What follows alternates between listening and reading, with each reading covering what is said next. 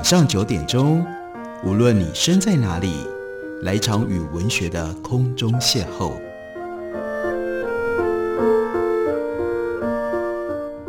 杨照谈书，邀您一同遨游文学世界，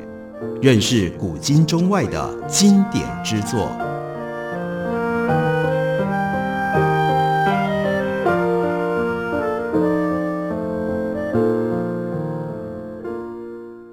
听众朋友，大家好，欢迎收听杨照谈书。本节目以台北广播电台 FM 九三点一，每个星期一到星期五晚上九点为大家播出。我是杨照，在今天节目当中要为大家介绍的是春山出版的新书，书名叫做《现代世界六百年》，作者是 Robert Marks，他有中文名字叫做马立博，他是美国 California Whittier College 历史学跟环境史的荣誉教授。他之所以有中文名字，那是因为他所研究的范围横跨了中国史和世界史，并且在这两个领域都有卓越的成就。他常年开设中国史、东亚史、环境史和现代世界起源等课程，主要关注人跟环境在历史上的关系。这本书其实也就是六百年的世界通史，而尤其特别的地方，那就是这本书我们现在所看到的中文翻译。用的是他的第四版，第一版早在二零零零年出版，到了二零零七年有第二版，第三版又在二零一五年出版。到这个时候，到了二零一九年，Robert Marks 马利博他又重新修订而出了第四版。特别提这件事情，就是要让大家知道说，这本书在美国，尤其是在高等教育的领域里面，有它一定的地位，所以才能够在不到二十年的时间，先先后后出了四版。这四版同时也就显现出来，在这段时间当中，所谓全球通史，尤其是全球的现代通史，越来越受到重视。大家都希望能够有一种在全球化潮流的影响底下，大家都希望。放宽历史的眼界，能够了解世界史是怎么一回事，全球史是怎么一回事，并且可以在相对比较简要的篇幅当中，对于所谓的现代史、现代世界有一个通盘的认识和了解。那在马立博的书里面，他也就特别提到了，其实要写这样的一种世界现代通史，他必须要有一定的观点。至于他的观点是什么呢？他从一开始也就提到了，那就是西方崛起的这件事情。他说，比工业化之前升高摄氏一点五度，也就是升高将近华氏三度。全球暖化科学家告诉我们，那是世界可以容许的范围。一旦超过，人类社会的稳定就会陷入未知而且极度危险的境地。你看，一开头他就把。人跟环境之间的关系作为主题点出来，而且从当代现在最热门的一个话题，那就是全球暖化问题切入。他说，过去十年来，全球气温不断的上升，记录上有二十个最热的年份出现在过去二十二年当中，对天气模式造成了可见的效应，也就是我们所谓的极端气候。有些地方夏天变得干热。有些地方潮湿多暴雨，海平面上升已经令海洋国家领袖跟国民感觉到忧心。强烈的飓风、台风和长期旱灾出现的频率越来越高，导致灾民失去了粮食的保障，还衍生出后续的社会跟政治的分裂。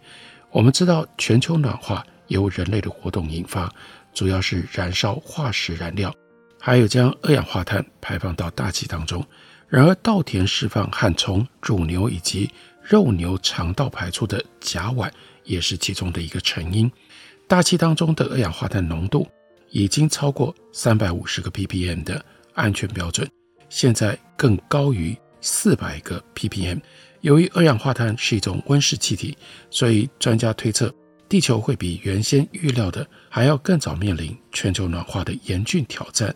在担任美国 NASA。叫 Goddard Institute for Space Studies 所长，一直到二零一三年的 James Hansen，他认为这个问题急需关切，因为我们所谓的人类文明，大部分是在大气二氧化碳浓度为二八零 ppm 左右的温和全球气候当中所发展出来的。不止如此，James Hansen 和其他气候学家还断定，大气二氧化碳浓度升高的原因是过去两个世纪以来因为工业化而出现的人类活动，特别是二十世纪中期到现在的六十年的时间。美国全球变迁研究计划在二零一八年发表的气候报告就提出了急切的警告，表示全球暖化的冲击会来得比原先预估的更早，也更严重。有一个强力的手段能够抑制跟减少二氧化碳排放，那就是课征所谓的碳税。这个新制度在好几个欧洲国家跟加拿大地区都实施了，中国很快就会跟进。美国也有几个州课征这样的税，但是不久前才因为碳税相关研究而获颁二零一八年诺贝尔经济学奖的经济学家 William Nordhaus，他则认为，包括美国在内的所有国家。都需要尽快开征碳税，这个做法在美国却面临了巨大的政治障碍。全世界的年轻人无疑都很清楚，全球暖化带来了难题，也导致他们自身跟孩子未来生活的世界变得不安全、没有保障。所以他们不断的示威，催促这些长辈们 act now，现在就行动。但关键的就在这个问题：世界是如何走到人类活动？竟然能够影响全球环境发展到这样的地步，其中的原委很复杂，但并不难懂。我们诉诸于历史吧，历史就可以帮助我们理解我们所生活的世界，这个现代世界是如何以及为何演变成当前这个模样。这份理解有助于我们去寻找方法，创造一个对所有人来说都可以更美好、更安全、更永续、更公平的世界。但是，要发挥这样的作用，我们理解历史就应该要从长时段的角度来审视，才能够充分的了解过去，还有过去跟现在的关联，也才能够为未来设想其他的可能性。现代世界的故事，马利博认为，它主要环绕在四个相互关联的主题的历史发展。第一个主题牵涉到世界上某一些地方率先工业化的时间。经过以及原因，以及这些步骤后来如何被其他地方的人学习并且运用，这条故事线还在发展当中，并且跟另外一条故事线息息相关。另外一条故事线是民族国家的出现。过去两个世纪当中，人们在政治上自我组织的方式当中，最重要就是创立了民族国家。工业起初让一些西欧跟北美国家的财富势力与日俱增。以致在世界上最富裕跟最贫穷的国家之间出现了一道极大的差距，并且还持续在扩大。这一道差距以及差距所造成的后果，也就是第三个故事的主题主轴。那还有第四个主题呢？探讨这两件事情之间的相互关系。第一是现代世界组成要素得以产生的环境条件；第二是人类跟人类的活动反过来。改变了环境，并且还持续在改变环境的方式。人类在地球各个生态系留下了的印记如此之深，以至于一些学者认为我们进入了一个新的地质年代，那叫做人类世。仅仅两百五十年前，全世界的人口还不到十亿，两个亚洲国家印度跟中国包办了世界经济产出的三分之二。从当时到今天。只是一段短暂的历史时间跨度，全球人口增加到了七十几亿，二零五零年预计会突破九十亿。世界上也出现了一场运势的大逆转，以往掌握最多经济优势的是亚洲国家，今天却变成了西方国家和日本。尽管中国和印度正在迅速地重新崛起，问题的关键在于这种情况。是怎么发生的？工业和被称为民族国家的欧洲国家模式，而不是像中国跟印度这样高度发展的农业帝国，如何成为定义我们今天世界的力量呢？过去两个世纪，欧洲跟美国在经济政治上占尽了优势，这是相对短暂的异常现象吗？而中国或者扩大来说，整个亚洲近来的崛起，是否意味着？要回归到先前的世界秩序呢？因而马利波提醒，从这个角度来看，要了解我们的世界，必须要认识民族国家跟工业如何塑造出现代世界，还需要弄明白欧洲那些组织世界的方式是如何，以及为何能够取得了主宰地位。说法有很多，但是在过去两个世纪的大半时间当中，最流行的那就是这个口号以及这个观念，那就是西方崛起。这个西方包括美国在内，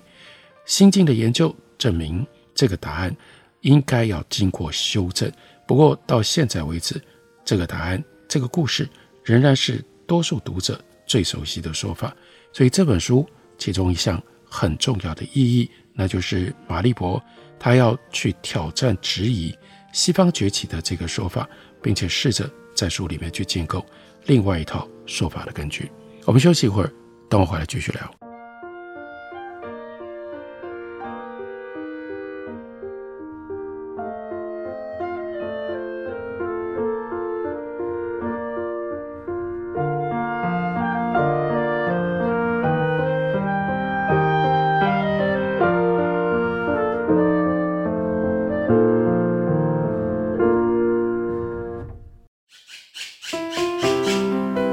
大家好，我是刘克香。亲近自己的城市，找回城市的温暖。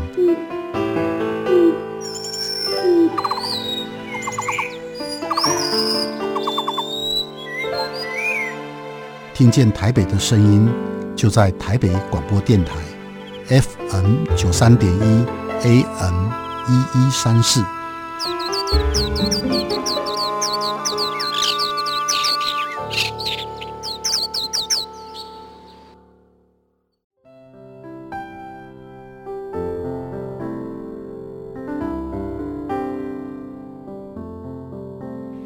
听见台北的声音，拥有颗热情的心，有爱与梦想的电台，台北广播 FM 九三点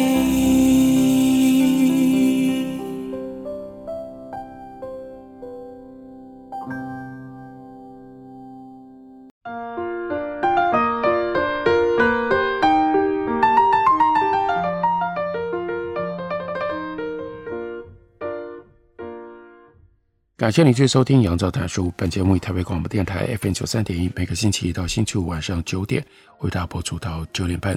今天为大家介绍的这本书是 Robert Marx，他的中文名字是马立博，他所写的一部现代世界通史，讲的是十五世纪到二十一世纪之间全球史跟环境史的新叙事。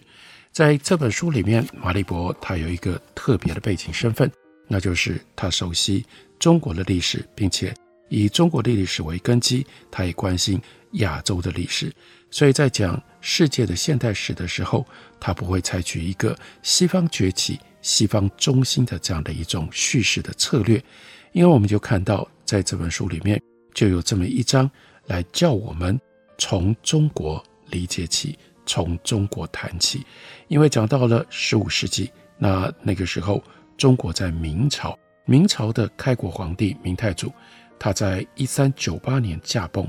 继位者并不是他的儿子，而是他的孙子。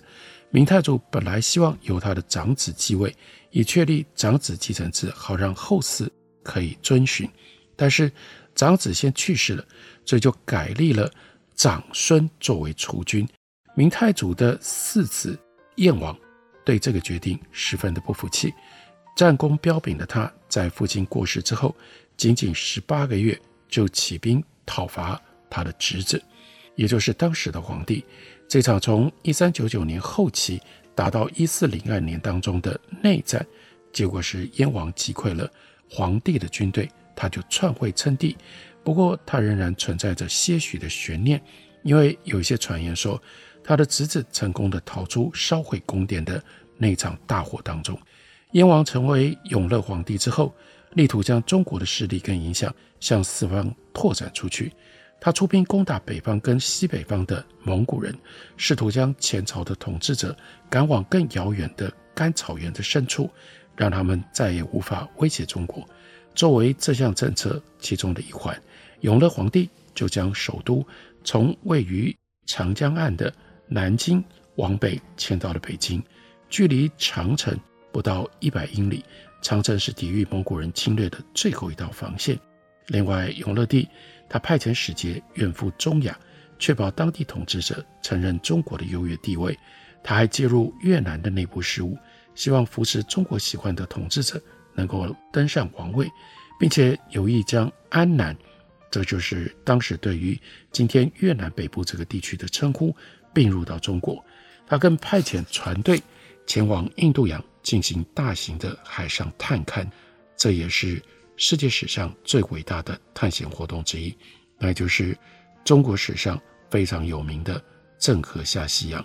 一四零五年秋天，一支当时世界前所未见，后来五百年也不曾再出现过的大规模船队，开始在中国东岸的长江口集结，配有多达两万七千名船员，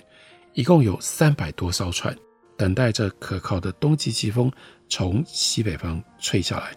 带他们往南航向印尼，然后呢往西穿过马六甲海峡进入印度洋，目的地是位于印度西岸的贸易大城叫卡里卡。这支由海军统帅郑和所带领的船队有三项要务：第一，可能是最重要的，那就是永乐帝下令船队去追查。他的侄子，也就是之前的皇帝的行踪。第二，永乐帝放眼海外，他要宣扬国威，让印度洋区域的所有的外邦能够亲服。他深信中国是世界上最富裕、最强大的文明，也希望能够展现这一点。第三，永乐帝有意要促进海外贸易。不过，燕王登基成为永乐皇帝的时候，中国面临了一些经济的困境。明太祖。主张以农立国的策略有了成效，农民开垦土地，也开始种植粮食，养活自己，跟支持帝国。但是，中国以纸币为基础的货币制度，跟随着蒙古帝国一起崩溃了。起初，新建立的明朝政府只是埋头大量印制纸钞，结果呢，导致恶性通货膨胀。接着，人民当然也就对于货币，尤其是纸钞，失去了信心。很快的，政府又决定完全舍弃纸币，留下巨大的货币需求，没有办法满足。明朝初期，民间仍在使用前朝的铜币，但政府最终重启银矿，并且允许使用银条来支付私人商业交易的费用。由于中国国内的白银产量不敷使用，所以从日本输入了更多的白银，最后大量的白银在帝国部分地区流通。因此，政府在那些地方课税，就从征收物品改为征收白银，这在中国内部创造了极大的白银的需求。蒙古帝国在十四世纪中期灭亡，导致连接欧亚大陆东部跟西部的陆上贸易路线彻底的中断，也使得永乐帝他就认知到，采取积极的对外政策，也许可以为中国带来一些回报。其中包括逼退北方的蒙古人，以及探索当时中国人称之为西洋的今天的印度洋。为了要准备出航，中国有一段时期疯狂的造船。一四零四到一四零七年当中，有大约一千六百八十一艘船建造完成，其中最大的是船队统帅郑和，他那个有九支桅杆的宝船，长大约四百英尺，超过。一百公尺，宽一百六十英尺，大概将近有五十公尺，比一座足球场还要大。船队当中的其他船只根据大小功能，分别载运马匹、贸易商品、补给品、水缸、海员，有一些则配备大炮跟火箭炮的舰，有一些则是配备大炮跟火箭炮的战舰。建造船队所需要的木头数量太庞大，导致中国东南方。大量的森林遭到砍伐，木材还得要顺着长江往下游漂流了一千英里，才能够运抵造船厂。一四零五年秋季的那一天，郑和率领的第一支船队集结完毕，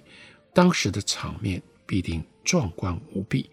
几百艘漆上缤纷色彩，而且严密防水的船，撑开大红色的丝绸船帆。从一四零五年到一四三二年，中国人。进行了七十二次的航行，必须要等到风向有利，才能够回到中国。在那段期间，中国船只最远航行到非洲东岸的莫桑比克，进入过波斯湾，行迹遍及整个印度洋和位于东南亚的香料群岛。中国人驾驶他们的大船航经几乎那个时代没有人知道的海域，进入陌生的港口，和当地人交易，收集罕见的宝石，乃至于甚至像长颈鹿这些根本没有见过的珍奇之物，也曾经几度为了要扶持对中国比较友好的统治者而干预当地的事务。第四次下西洋的目的地是阿拉伯的港市 Hormuz，还有波斯湾。这次郑和带着马欢一起出使。这位中国的伊斯兰教徒穆斯林，他精通阿拉伯语，还有中国的古典汉语。信奉伊斯兰教的中国人不算少。郑和自己就是一个穆斯林，他的父亲名字叫做哈吉，这个名字代表曾经前往麦加去朝圣。其实前几次下西洋都有会说阿拉伯语的领航员随行，因为在印度洋从东非到香料群岛，贸易和航海所使用的通用语言是阿拉伯语。很关键的一件事情，一四三五年的时候，中国在印度洋海域的强大地位看来已经确立了。它开辟了一条海上通道，把欧洲大陆东西两端和印度以及非洲的贸易网络连接了起来，同时也将全世界大部分的远洋贸易纳入了中国的监管范围内。然而，令人惊讶的是，第七次下西洋是最后一次。而中国的海上势力迅速的式微，之后更彻底消失，以致到了一五零零年的时候，不只是印度洋上看不到中国军舰，连在中国自身沿海也看不到中国水师的踪迹了。对中国商人来说，值得庆幸的是，当时印度洋海域的贸易活动大多时候很平和，因此即使中国海军势力撤走了，中国商人仍然能够留在那里。继续从事贸易，我们会看到中国从印度洋撤走世界最强大的海军，并且停止在印度洋以及其周边定期巡逻，对世界史的发展进程影响非常的大。中国为什么要舍弃印度洋呢？一言以蔽之，是中国内部的政治角力，希望继续派船出海的朝臣，和希望国家将资源用来抵御北方蒙古人威胁的朝臣。在中国朝廷恶斗内斗，从此之后，中国政府舍弃了海洋，转而关注农业经济，如何才能够支撑逐日增长的人口。舍弃海军并不代表中国的商业性航海跟着结束，情况恰好相反，因为印度洋仍然是全世界最重要的贸易枢纽，欧洲船只竟然能够进入印度洋，并且从那里航行到中国跟日本。可以说，就是拜先前中国船队因为内部的政治决策而撤出印度洋所赐。要是这件事情没有发生，欧洲人恐怕没有什么发，欧洲人恐怕没有什么发挥的余地，能够将亚洲创造出来的财富注入欧洲的发展。那在这件事情之后所产生的，就是马利博他所谓新世事其中的一个重点。那就是差距。本来大家在经济发展、生活水准以及国民平均寿命方面大致相当，但是呢，接下来就开始有了差距，而且差距越拉越大，越拉越大，那就是欧洲不断的成长，慢慢的就把中国跟印度抛到后面去了。这是构成现在世界的一段关键的变化，而我们要了解。现代世界要有这样的一种现代世界通史的视野，对这件事情，我们必须要有所认识，更有所了解。这本书就是马立波所写的《现代世界六百年》，由春山出版公司刚刚出版，介绍给大家，推荐给大家。感谢您的收听，下个礼拜一同一时间我们再会。